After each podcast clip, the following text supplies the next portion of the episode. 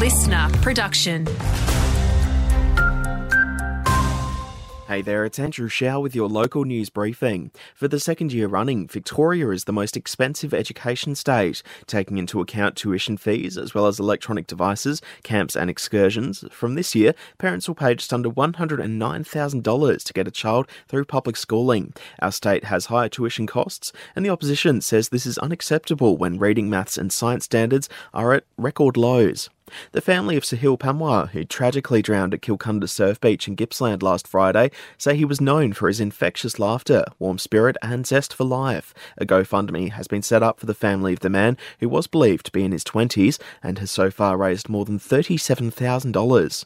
Telstra mobile customers could be out of luck next week, with a full shutdown expected in Kialla North from Monday to Friday. That's as upgrade works get underway at the local mobile base station. The telco says its landline and NBN services will be unaffected, as will coverage from other providers, and is recommending customers use Wi Fi calling if possible. Telstra's regional manager Jenny Gray says despite the disruptions, this is the first time Kyla will see 5G in their town, and so it'll be well worth the wait. There is a silver lining. Customers will have a better experience experience on the network with new 5G technology and greater capacity now and into the future.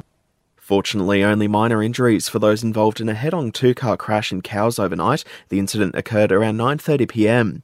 And briefly, the Goulburn Valley could see up to 30 mils of rain in the coming hours. To sport and a big effort from Echuca born cyclist Patrick Eddy in yesterday's first stage of the Tour Down Under over in South Australia. The Victorian favourite provisionally wrapped up 144 kilometre race in 17th. Today's race sees the riders take on a similar distance from the city into the Adelaide Hills. And just as we heard yesterday that Bethany Milkins will once again take on the senior men's coaching role at Leon Leongatha Knights Football Club this year, now Peter Milkins has been locked in as the women's coach yet again after an unbeaten 2023 season.